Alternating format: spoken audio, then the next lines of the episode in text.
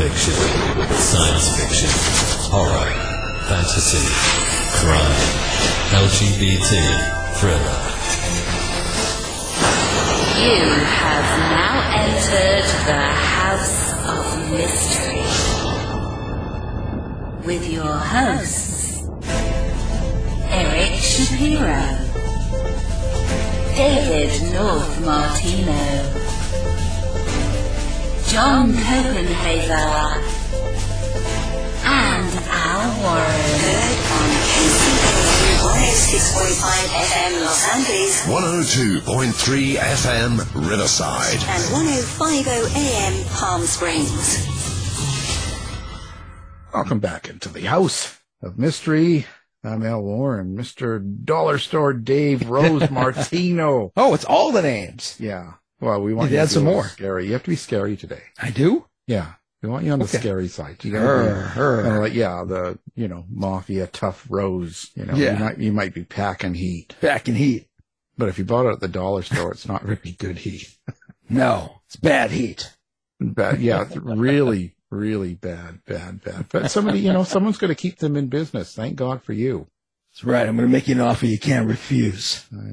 Okay, that's probably too much. Yeah, that's a little too far. That's a little too much. But that's okay. You know, that's what we're all for. Uh, hey, I saw now a woman. She won. She's got got into the Guinness World Records for having the longest mullet. Oh, really? People still have mullets? Yeah, I was going to say this is They come back? I uh, well, you know, and they didn't tell me, No. but I couldn't grow one anyway. I mean, I'm, you know, Not now, I couldn't. those days are pretty much past. Yeah. and I was thinking about that, and I was thinking, well, I wonder if I could go out and buy one. Oh, like a wig. Yeah, like a wig, but then they Yeah. reckon maybe at the dollar store Yeah. where you get your oh, movies. Oh, look. Oh, look. yeah, next time you're in, check it out for me, and get, you know, maybe a I'm looking blonde for- one. You know, Mullets for a dollar twenty-five. Yeah, and make sure they're not sticky. I might even ask why. no, but I just They you don't be. ask why. No, so I'm see you're No. such a dirty mind. I was thinking someone maybe spilled some soda pop on it, Exactly. and you're thinking something. I'm not. disgusting. Yeah, yeah, my mind. Your mind takes us in My places mind. that shouldn't be legal.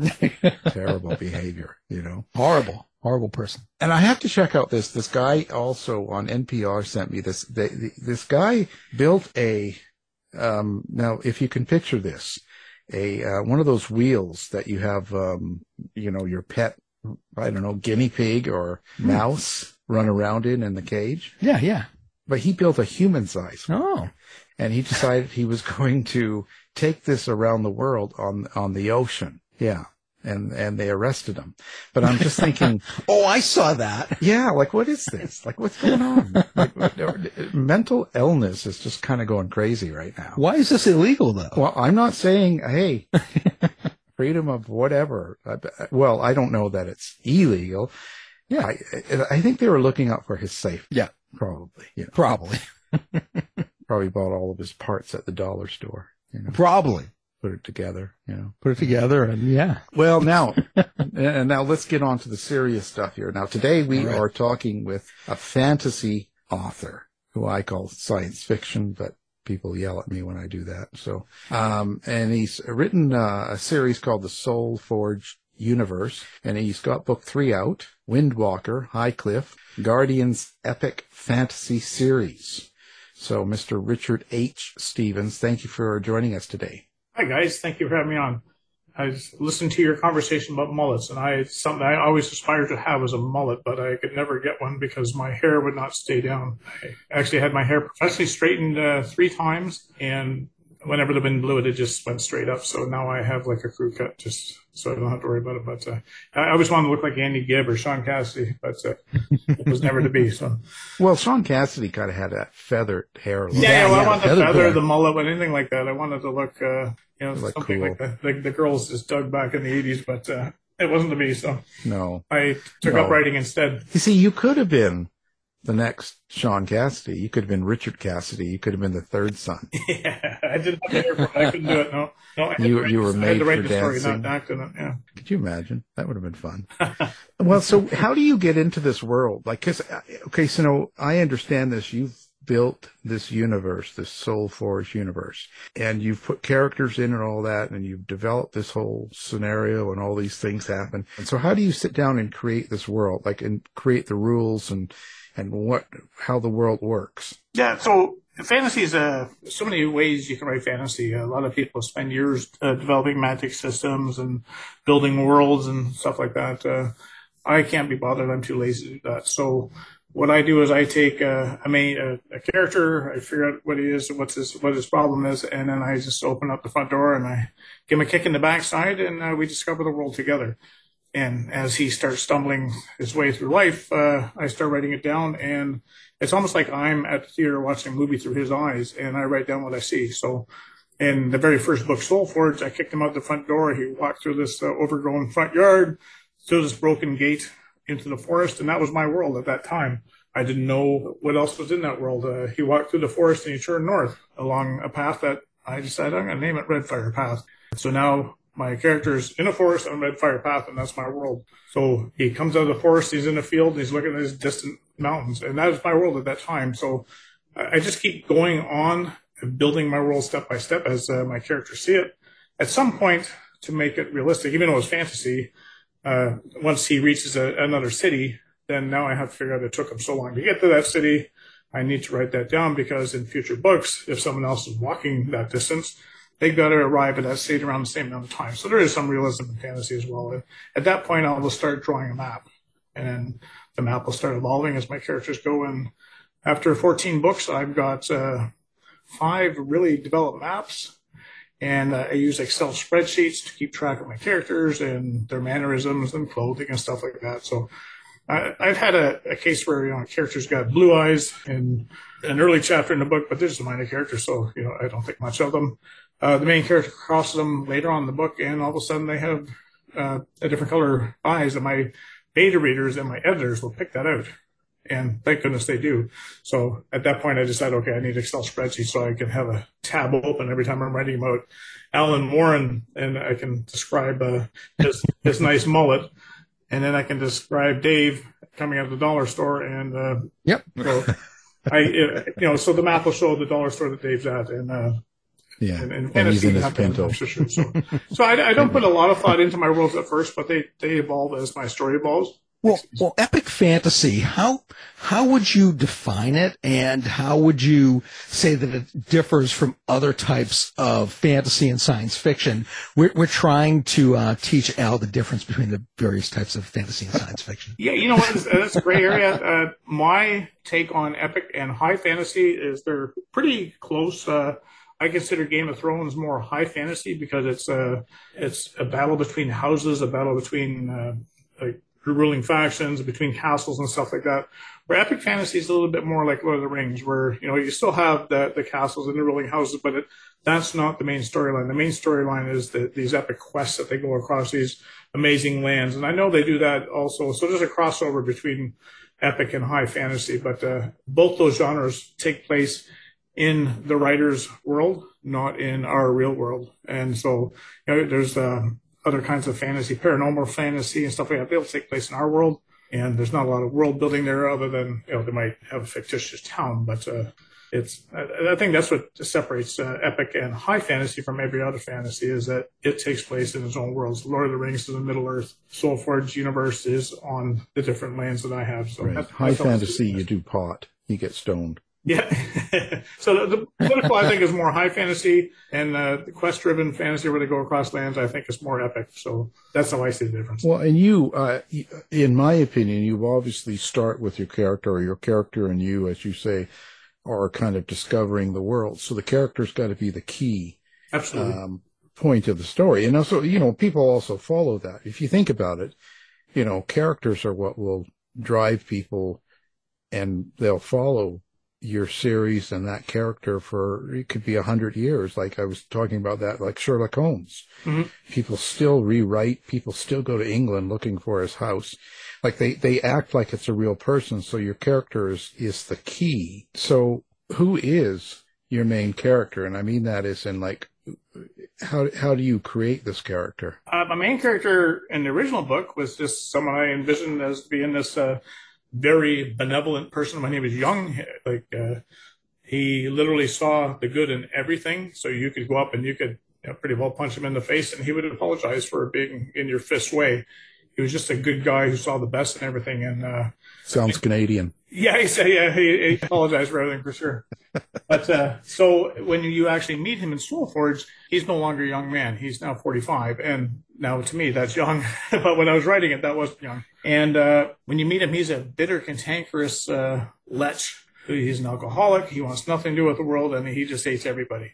And the story is about, uh, you know, the backstory is about what turned him into that type of person because he literally saw the good in everything when he was younger, and life conspired to just beat him down to the point that he didn't care anymore. And uh, that that original story uh, started where uh, the kingdom needed him to come out of retirement and save them from the sorcerer that was devastating the land, and they couldn't find him because he had become a recluse. Uh, while he was out saving the kingdom when he was young, uh, he he came home to find his family slaughtered. So while he was saving them, no one looked after his family, and that that's uh, turned him against them. But anyway, uh, an old man, uh, a messenger for the senior for the chamber of the wise, finds him, uh, convinces him that the kingdom and the people's need is greater than his own loathing of them, and he convinces him to come out of retirement to uh, you know try and deal with a sorcerer that no one else can deal with. And uh, so the story turned out to be it turned into Soul Forge. It was called originally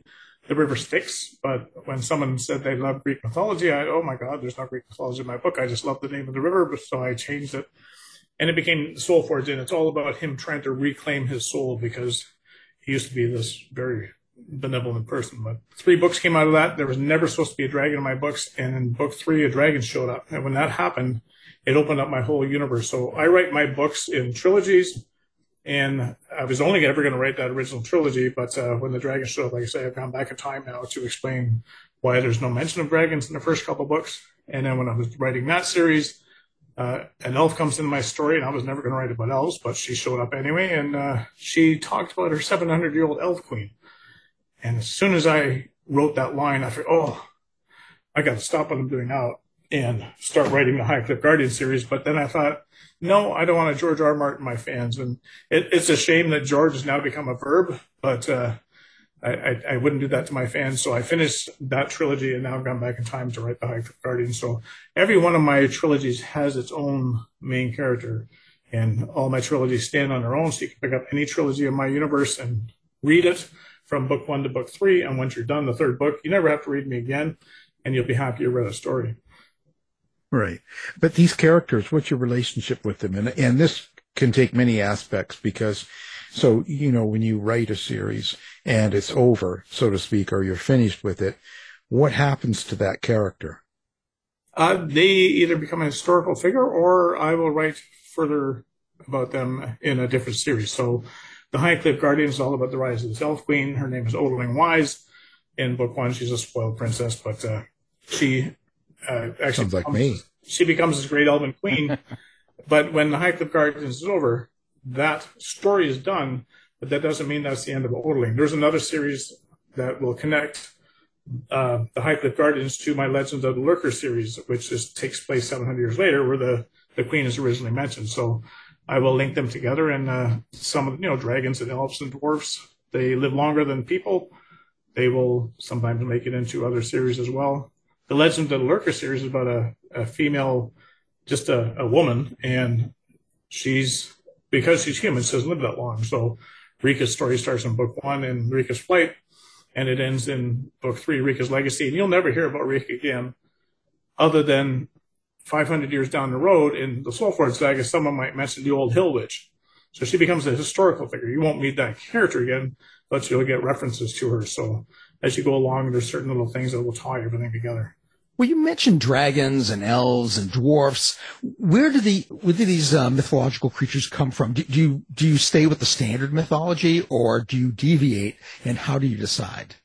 Uh, dragons. I I got a series I'm going to be writing. My original series. I was supposed to write that in 2020, and I had a research trip planned to the British Isles to visit Merlin's cave and Earth, King Arthur's castle and Stonehenge and all that other stuff. And my world originally happened starts in uh, 15th, 16th century England and Scotland, and it'll transport into my fictitious world. And uh, I'm not going to spoil the story, but something happens that brings a, a dragon seed into the world. And uh, from that point on, the dragons are, are born. As far as elves and dwarfs, they already live there, so I don't have to actually create them. But I do create other. Uh, I've got the Voil. They appear in the Soulforge saga. When I originally started writing, I in 1982, I remember thinking to myself that as soon as I thought of the story, thinking I'm never going to write about elves, dwarfs, or dragons because everyone else does, and I don't want to be that guy. 36 years later, and when I was writing Into the Madness, and the dragons showed up, all of a sudden, oh god, I gotta explain to my readers why you know there's no mention of dragons. So I went back and did the Rika's Flight series, and I started writing about dragons. And then an elf worked her way into the story, and next thing you know, that's all I write about is elves, dwarfs, and dragons, and I absolutely love it. I'm that guy now, but uh, I remember when I was uh, 17 years old, I'm thinking I'm not going to be that guy, but here I am. I'm that guy. You turned into that guy. And I, I, I do it. I enjoy it. I don't write it. I don't do it because I'm trying to write the market. I know if you're in the literature world, they say if you want to make it big, you got to write the market. I want to write what I want to write, and it just so happens that the dragons uh, forced its way into my books, and now that's what I love doing. But uh, yeah, it was just a, a fluke, really. How do you create the personality of, of these, um, let's say, um, non-humans? The non-humans. Uh, I actually wrote a. I, in High Cliff Guardians, I wanted to write about something different because I had now elves and Dwarves and dragons. I'm thinking, what can I challenge myself with now? And I, oh, I played D and D with my kids and stuff like that. We did that online during COVID. And I thought, hmm, I want to write about a goblin. And uh, already Salvatore writes about goblins and stuff like that all the time. And if you play D and D, you know goblins are these pesky little creatures that you level up on. When you're a low level character, too, you'll get experience points and advance your own character. But uh, I think I want to make my goblin different. So I made him the High Wizard of the Elves. And of course, the, the elves being very highbrow and uh, uppity, they, they're not happy about this goblin being their High Wizard. But I wanted to challenge myself and give this goblin some substance and some character. So you will not level up on this goblin. He'll be leveling up on you. And uh, so I, I try to make my characters eclectic, make them have something that will stand out in your mind that you remember. Oh, I remember Elfin. He's the goblin with High Wizard and he's a crusty old thing who's always uh, berating his uh, apprentice. And you wonder why his apprentice just doesn't throw his staff up in the air and just walk away from him because he's just always getting scolded. But back, you know, deep down, people can see that this high, the high wizard goblin actually cares about everything. He's just this snarky thing that uh, it's almost like he's got the weight of the world on his shoulders, and he likes to let everyone know that he's not impressed. That's that's how I feel. Yeah, I definitely have days like that too. So he's probably part of me as well. All my characters are probably part of me somehow. And how do you write the evil character? How do you get into the uh, mindset and and be able to write characters that are that are trying to hurt others or kill others or do bad things? Yeah, and in Soulforge Saga, my original series, uh, in book one, he's just mentioned. Uh, you don't really see him until the very end, and as I was writing my subsequent books, I'm thinking I want to actually give the evil character some uh, meaning to the reader. So, you know, none of us are inherently born evil. We're all born just as this lump of useless flesh that someone has to tend for a couple years until we can start, you know, struggling our way through the world and we grow up. And things that happen to us in the world will, you know, kind of change who we are. They'll make who we are, whatever. So now I'm starting to uh, make my character, my evil characters, real to life. So he's Alan Warren as a as a young man. He's a there's not you know he's a nice guy, but all of a sudden uh, something happens. He trips and bangs his head or something, and and then he's mad at the guy who tripped him, and you know they get in a fist fight. Next thing you know, he's uh he's get facing charges, and then you know there's certain things in life that just start taking Alan Warren. Uh, down the wrong path, and then he t- he's at a party and he, he makes a bad decision, and uh, takes the wrong kind of drug that gets him addicted to it, and away he goes. But Alan wasn't a bad yeah. guy to begin with, but life has uh, reared its ugly head and has taken him one way. And where Dave, you know, he's the he's the good guy, and uh, he's uh, things, you know, he's had the fortitude yeah. to fight through these things, and he's had the ability to, or or the good fortune to not make that bad decision. And you know, I think that's the only thing that really separates uh, all of us from being on one side of the bar as the other. Like you, you talk when I, I don't know if I was on air or not, but I used to be at the police service. And when I was a teenager, I was very, very, very close to being on the other side of the law. And I actually had a child when I was 17, and I think he straightened me right out. So he actually kept me from uh, being on the wrong side of the law enforcement because I had to take care of him. So yeah, that's how life is. That sounds about right. Yeah, yeah, Yeah. Except for I'm the I'm I'm not the evil one. I'm the nice guy. yeah. Well, I was just trying to flip it so you guys can see each other's. Uh, yeah. No, no, what? yeah. I'm the good We, guy. we know. Dave's the bad one. but, uh, yeah. Yeah, Dave's Yeah, terrible. absolutely. He sits in a Pinto outside of a store waiting. Well, he's got a hyphen in his name, so that. Uh, It's fantasy though. It's it's the ye old dollar store that I hung out at. crazy, crazy stuff. Well, I think yeah, it's important. You got to show just because they're they're doing bad things, people have got to understand why they think what they're doing is wrong is right. Because quite often the the bad guy is in a different world in their mind, and so they think what they're doing is the correct thing. oh, absolutely. Like, he's not thinking he's evil for sure. He's so I try to build empathy for the bad guy now that I've you know I was progressing as a writer. So like in original series, you don't hear a lot about the bad guy, but as my next series started going, I, I, I started to give uh, some feelings, and you know the bad guy has feelings too. Like just because he's a bad guy doesn't mean he doesn't hurt, doesn't mean he doesn't cry, doesn't mean he you know isn't affected by life as well. It's the same as you and I. But uh, so it, it, it's nice to see if you can get the reader to empathize a little bit with the bad guy. Obviously, you don't. Uh, appreciate what he's actually doing to the rest of the land, but uh, But naughty girls need love too. yeah, absolutely. like Darth Vader, how, how many people love Darth Vader? Well, yeah. Well, they, they, you know, the it's the whole person. If you get to know the whole person Exactly. that.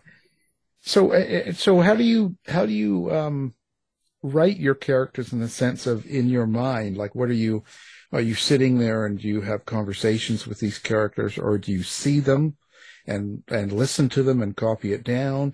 Or is there another way? That's kind of like the typical ways people say, writers say that's how they, they, they do their characters. What, what's your experience? Yeah, no, uh, I don't actually sit there and plot out the character himself. My character will develop themselves as I start writing about them, and then I'll I'll introduce something about uh, Sadira. Like Sadira's an archer. All of a sudden, she's a left-handed archer. So I got to make sure I write that in the spreadsheet. So you know, two books later, she's drawn for left-hand draw. But uh, I will make her cheeky or something like that, and just give her something different from everyone else. And then she becomes this fun-loving, cheeky archer who is uh, very good with a bow. She's and then the next thing you know, uh, she's in a confrontation, and you discover, wow, she got uh, she got a lot of attitude. So as much fun as she is around a campfire, when you're just sitting around telling tales, if you piss her off, you better take off because uh, she's one person you want to upset. So when I write the characters, I, I try to give them a, like a, something different that stands them out amongst the other people that they're around. So you know, someone might be a little quiet. Someone uh, might be very boisterous. Someone might be grumpy. Someone might be cheeky, like Sidira. So that way, they they kind of stand out in your mind as you're reading about the characters, and you know you'll love Sidira because she's cheeky. You'll love Rook Bowman because he's a leader and he doesn't say much, but he leads by his actions. And you'll love Solarian just because he is, like I say, he used to be this very benevolent person, and he's always trying to do good, even if it's, uh, even if like he won't lie. So even if uh, he tells the truth, and that gets him in more trouble, that's just the character he is. He won't lie to keep himself out of trouble. So all my characters are hopefully, other, you know, the main characters have their own mannerisms, and hopefully that the reader will enjoy reading them. Well, how do you create dialogue? Some writers say that they, they read they read their dialogue out loud so that it sounds right to their ear. Mhm. Some study movie dialogue, and, and some say their characters, you know, speak to them and they just transcribe it. Uh, how, how does it work for you? Yeah, I would say all of the above. Uh, there's when I edit, I edit uh, many different ways. I edit on screen, I edit on paper, and I edit out loud. I do uh, these live Facebook reads generally on a Thursday night, and it's amazing that you know you can write this beautiful prose or this beautiful sentence that this guy, that this dwarf speaks out loud to the queen. And then you read it out loud, and it, Jesus, sounds so corny. Like you know, people are not going to speak like that. But when you're actually reading it on paper or on the screen, oh, that's that's brilliant. But when you say it out loud, if you're no, no, no, I got to change that. So it, through the editing process, I, I think a lot of the dialogue will change. One thing I do with my uh, dialogue, especially with my dwarfs, is I eliminate G's on the end of a like an ing word. I, I take the O out of the word to, and uh, the, the F out of the word of. So when they're speaking, I write the way I hear them speak in my head. And people said, don't do that. Just write them and tell people that they have an accent. But I want you to read them the way I hear them talking. And I don't know whether that's a detriment to my stories or not, but that's who I am as an author. So I say, you know, these are my books. That's the way I'm writing them. And if you don't like it, well, you, you don't have to read me. But uh, so my dwarfs have their own language, uh, so they they kind of bastardized the English language. And uh, my half giant, I got a half giant in the Soulforge saga. He's a great big dullard, but uh, you know he, he, comes across as this big dummy, and uh, he's stronger than an ox, but uh, it doesn't seem too bright. But at the end of the day, when you get through all three books, you realize he's probably smarter than everyone else in that story, just because he's just see he's just commonsensical smart. He's not book smart. He just does the right thing all the time, and he says the right thing, even though it's simple. So that's another special way to make your characters. Your violence on the page. Um, do you are you conscious of it? Do you think about how you write, you know, violent acts or violent happenings when you do, when you do your writing? Yeah, I, people ask me about, uh, you know, is my book age appropriate for certain ages, and I was uh, Sword of Shannara was my the first fantasy book I ever read in 1980. It was Terry Brooks, and uh, you know there's probably been better fantasy books written since then uh, or even before then, but it'll always be my favorite because it was my gateway into fantasy. I think it's a brilliant book. It instilled the magic of fantasy in me. And Terry, you know, it's fantasy. You're gonna have death. Terry doesn't uh, go on like uh, Terry Brooks doesn't go on like Terry Goodkind. I love Terry Goodkind too. We lost him uh, the other year, but he he kind of exonerates Terry Goodkind exonerates the the violence. Uh, you know, if he you're having this Richard Rahl when he has a fight, his sword cuts him open and his intestines fall out, and it goes about all the gore. I don't do that. Uh, you know, we have a sword fight. Uh, one guy dies, he gets impaled by a sword. That, that's as far as I would go with that. And I don't write mine like George R. R. Martin either, so I don't have the hound dropping the f bomb uh, every time you see him. So I write them for people of all ages and with that in mind, I don't exonerate the gore, and I don't uh, I don't take the language too. Uh, I don't make it smutty, and I don't write like Sarah Maas, so I, I don't put sex in there. And you know, people have relationships, but I close the door because if I wrote it, I think it would sound really cheesy. You can envision what they're doing behind that door a lot better than I could ever write it. So I just want to write about the fantasy itself, and not that kind of fantasy, the actual epic fantasy.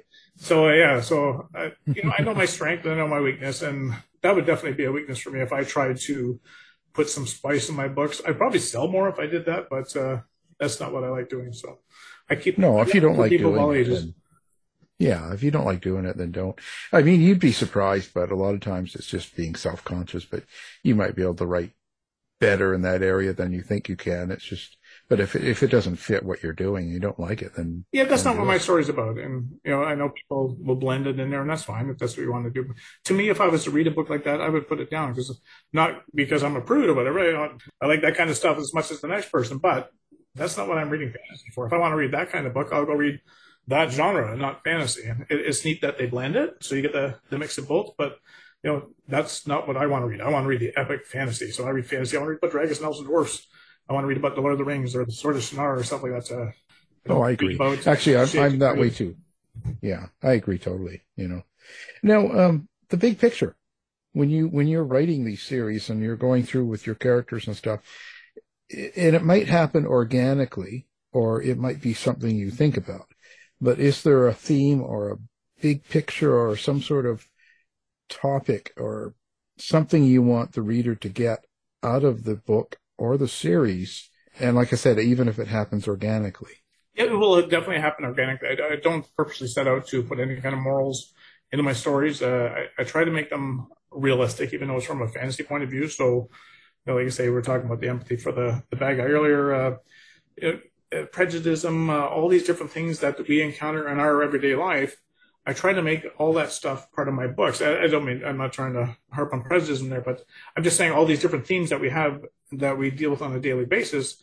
I, you know, I just put them in a fantasy world. So all my characters are going through these things as well. Uh, I have a little novella called The Royal Tournament, and when I started writing it, it was just a fun story about this guy who wants to partake in the, the Royal Tournament. Like he, he, he likes to joust, but he can't because he has to help his father bring in the, the crop whenever they have the Royal Tournament. But this year it's happening in his hometown, so he can actually do both. And then he befriends this black person, and this black person is ostracized by most of the contestants in there. And uh, he's heard different things. He's never dealt with black people before, and uh, he's, you know, he hears the rumors about them and he's thinking, oh, but all of a sudden he gets to know this guy and he realizes that, you know, the skin color means nothing. And it, it, you know, Alcyon, who is the black person, is there's no difference. And he discovers this. And so the reader sees this through his eyes and it, it just shows the, it was, and I didn't mean to go that way, but that's the way that story went. So he's trying to, to help out Alcyon, uh, deal with these short-minded or closed-minded people who are, for some reason, society's uh, ingrained this in their head that uh, this color skin is not as good as that color skin. So you know that does come into even fantasy stories as well, and uh, so that's how that story ended up. And it certainly wasn't uh, meant when I first started doing that, but uh, like I said, I, I try to write about things that happen in everyday life, and we all encounter uh, prejudice and everything else as we go through life. It doesn't have to be black; it could be Mexican, it could be Chinese, it could be Islam, whatever. And it's it's it's very, you know, we're an ugly world as far as the way we deal with people. Like at the end of the day, we're people, and I, I try to put that in my books. The same with elves. So the elves and and people. So I try to play on that. Where people with the round top ears, they're called round tops, and they got pointy ears, and you know, they look at each other strange just because their ears are different. Like, how does that make the person different inside? It doesn't. And uh, it's just how shallow, right. how shallow we can be as people at some time. Yeah, people laugh at me because I got a mullet. I don't understand it. I, am not that bad. They would laugh at me if I tried to grow it. Absolutely.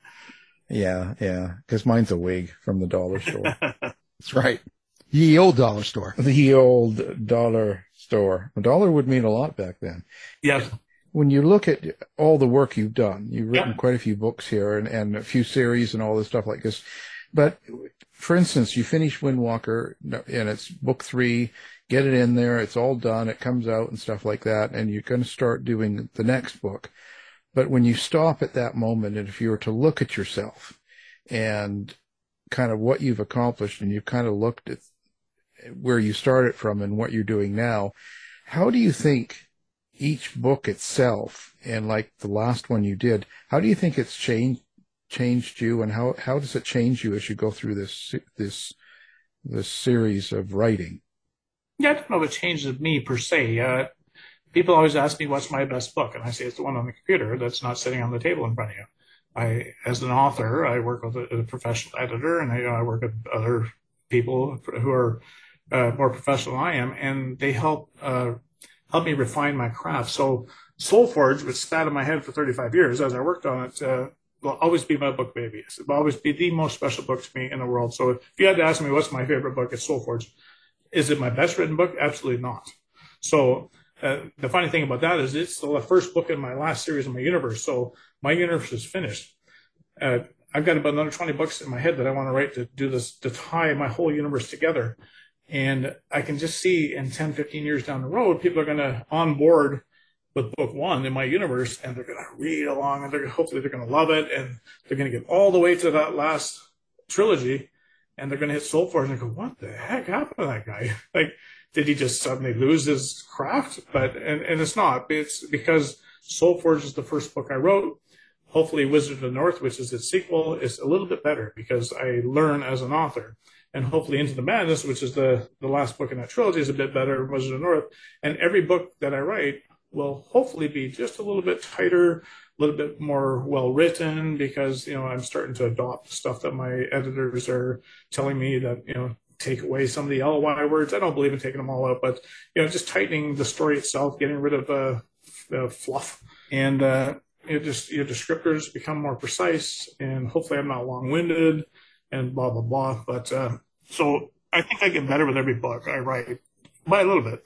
Yeah, sometimes the stories or what what the characters go through, in a way you live it, and sometimes that changes you in a sense. That's that's kind of why I asked that question. Oh yeah, yeah. I write fantasy, so uh, uh, yeah, no, and I, am I'm, I'm almost you know I'm I'm getting closer to sixty than fifty, so I'm kind of set in my ways. So as far as me changing, I'm an old dog. So. And then you know, in 20 years when they're reading, they'll go, "Who's this old guy?" Yeah, yeah. I think you're thinking that now, but yeah. no, you're at the daddy age. That's the popular. Oh, I'm well past the daddy age. So yeah. my wife has nice black hair, and uh, we walk down the street, and I always think that you know they're going to say, "Oh, isn't that kind of odd?" The the father and daughter are holding hands at that age. Well, I always say, isn't that nice? See, who says young people are bad? Look at that young girl walking that old man. Yeah, yeah, yeah. Just making sure he doesn't trip and hurt himself. helping him That's find right. his way home. what a sweet girl. That's young, right. Young yeah, people yeah. are Well, hopefully they see it that way. Yeah, well, that's what I always say, whether it's true or not. I, I'm taking the upper road there, you know. So, how long does it take you to do one of these books? Uh, I was, if the books are 350 to 400 pages, I was getting to the point because I, I left my job in the police service because it was too stressful. And my wife uh, started supporting us on her own uh, through an online business that she runs. And uh, so I could write full time. And I was writing about three a year. And the nice thing about being independently published is I don't have the whatever that the big publishers do. Like Stephen King writes a book, it doesn't come out for two years because they got to do whatever they got to do to hype it up. And if he wants to write two in one year, they say no because one will be you know lost in the other one and all blah blah blah. I don't need to worry about that. I'm a professional editor, professional cover designer, so I do everything properly. But as soon as I get it done, I upload it to Amazon. I take it to my printer, and uh, which is in Toronto, in uh, Toronto, Canada, and I'm selling my book the next day. So that's one of the joys of being an independently published author. That's one of the few joys of being an independently published author. If uh, Penguin came up, if Penguin offered five hundred thousand to look after my stuff, I would gratefully say, "There you go." But uh, I'm not going to be picked up by a small publisher because I don't want to lose my rights. And you like you and and you like um, doing shows and all that. It seems like you're on there every every time I'm on social media. You're at another show. Yeah, I'll be at the Royal Medieval Fair uh, this weekend. It's one of my bigger shows. Uh, but uh, so to answer your question before, uh, these these books I'm writing now, the High Cliff Guardians, they're 600 pages to 700 pages, and it's taken me a, a good year. Uh, when uh, the one I'm writing now, When Legends Rise, is not even going to be that long, but it's taken me even longer because my wife had her hours cut, and I decided, you know, I better go out and get a part time job. So I, I work in the morning now, and outside of the house again, and it's I make more in one of these shows than I do five weeks of working. So these shows are amazing for me, but they don't happen every week. If I could do a show a week, I would never have to work again. But you know, these shows are kind of uh, uh, sporadic. They happen once. Like this fair will happen once a year. I'll do one in Fergus. It happens once a year.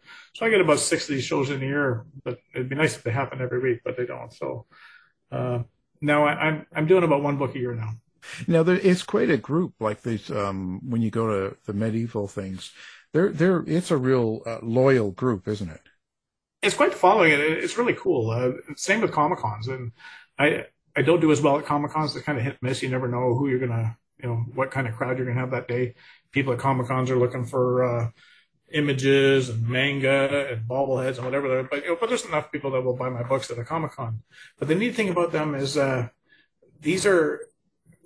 We was talking about eclectic people, uh, and I don't say they're eclectic, but they're, they're different. They're nerdy. They're uh, introverts they were they you know they don't like going out in the world too often just because they I don't know if they feel different. I'm not sure why, but uh, I love going to the comic cons because you've got these people are so shy and introverted and everything else. They're out there and they're having a great time because they're with their crowd, and it's really neat to see them flourish. You know, they dressed up in all these outlandish costumes that are amazing. Like the their effort they put into them is incredible. And uh, so I, you know, I will dress up too. I put a knight's costume on. I'm a I'm a wallflower. Like I'm very introverted myself too. I would never done this unless I was became a writer, and I only do this to try and sell books. But I, I dress up as a knight now, and uh, it, it's it's when I'm selling books at a medieval fair, and people love that. They want to take their picture with me because I'm dressed up as a knight, and you know, here's the knight, the author. They think it's really cool that I participate in that as well. But uh, so I, I love doing these events, just uh, obviously to sell books and get new readers, but I love seeing the people that generally don't uh, do well in society for the most part, but all of a sudden here's their genre, here's you know they're with their crowd and they just love life, and it's so cool to see them come out of their shell. Yeah, I think you were dressed up like wasn't it Sheena or Yeah, yeah, yeah, exactly, yeah. Sometimes like Lynda Carter when I do the Comic Cons, yeah. yeah, Yeah, yeah, yeah. Oh, that that must be fun. uh, okay, so listen, uh, people finding you. Where do you like to be found? Um, besides these events, uh, social media, website. What what have you got going on? Yeah, I've got a website. It's uh, www.richardhstephens.com. And Stephens is spelled uh, S-T-E-P-H-E-N-S. Uh, the H is in there to, like I say, uh, to try and differentiate me from uh, the the hundred thousand other Richard Stephens in the world. There's probably even more, but uh, but the H in there that makes it a little bit more uh, search engine optimal. When you're googling me, if you Google Richard H. Stephens fantasy author, I should be the one that comes up now, which is really cool. Uh, you can contact me through there. Uh, I I'm on Instagram and I'm on well, it's not Twitter anymore, is it? It's X or Z or whatever that freaking thing is. But I don't enjoy that. My wife looks after that stuff for me. The only thing I enjoy doing is Facebook because I can talk to you. If you want to talk to me on Facebook, you send me a message through Messenger, and you and I can have a you know a conversation really quick. It's just almost like texting each other on the phone. And I'd rather talk to my fans that way. So I, I always encourage them to reach out to me, talk to me, send me an email, do whatever. Uh, my email is Richard H. Stephens one because Richard H. Stephens was taken. Richard H. Stephens one at gmail.com. If people want to reach out to me, I encourage that. And I also encourage people that live close to me to uh, email me. If you want to buy a book from me, I, I invite you to my house. You know, I, I don't have to worry about paparazzi because I'm not famous, so I don't have people stalking me. But I've got a 2,500 book library, and I invite people to come in and see my library. And I actually built a secret library, so I've got this one panel, that, one bookshelf that actually moves aside, and I keep all my original manuscripts in the secret room.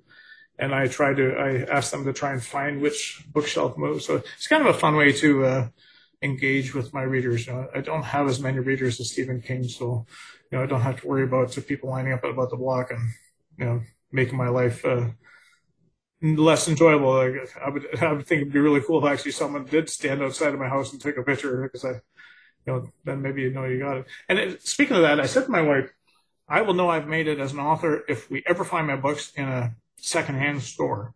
And you know, that seems kind of funny because you think of it as a secondhand store, maybe they got rid of your books because they didn't like them. But uh, my wife went into a store the other day, and uh, well, probably a few months ago, and she found my Rika's Flight trilogy in there. Well, there you go. That was me. Sorry. it was so cool to see it in there. It was, it, actually, you know, because you're in there with like Terry Brooks and and R.A. Salvatore, they all have their books in there. It doesn't mean that people didn't like them, but whatever's happened in life, the books have been uh, donated, and my books were actually donated to a, a, thrift store, which is really cool. So yeah, well, you know, and I spend my time driving around to the shopping malls, dropping my books off in the bathrooms. Yeah.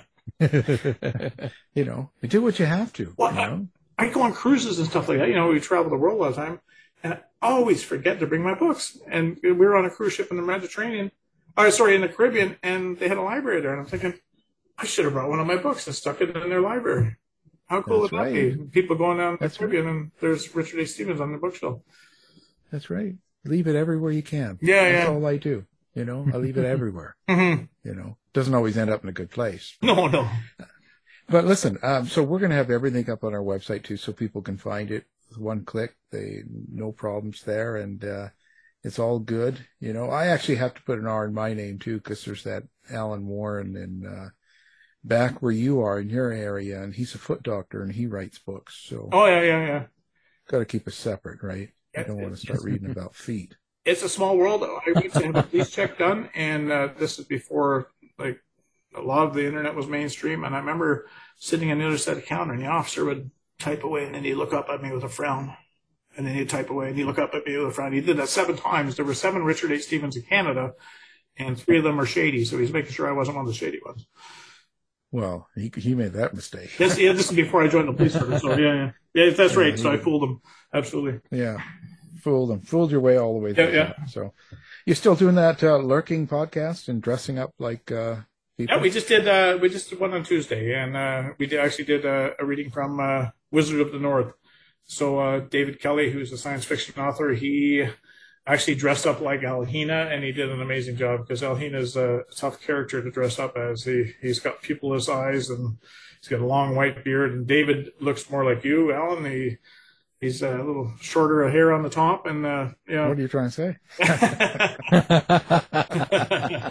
well, no, that's good. It's a fun show. I think it's great. It's very original, and and I give it two thumbs up.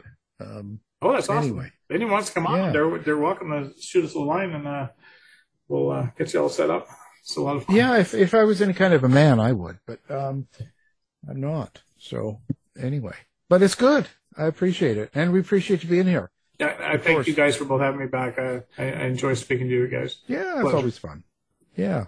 So of course, you know, your new book is, is called Windwalker, or that's your latest book, High Cliff Guardians Epic Fantasy Series, Soul Forge Universe Book Three. That's that's book three in the High Cliff Guardians. It's it's part of the greater Soulforge universe. So the Soulforge universe is a whole bunch of different trilogies. I just I couldn't say that ten times. I'd have to have, have to have a cocktail. Anyway, Richard H. Stephens, thank you for being here. Thank you, Alan R. Warren and David North hyphen Martino. Thanks, Richard. You've been listening to the House of Mystery radio show. To find out more about our guests, hosts, or shows, go to www.houseofmystery.com. Show's over for now. Was it as good for you as it was for me? Yeah. Good night. This has been a production of Something Weird Media. I'll be back.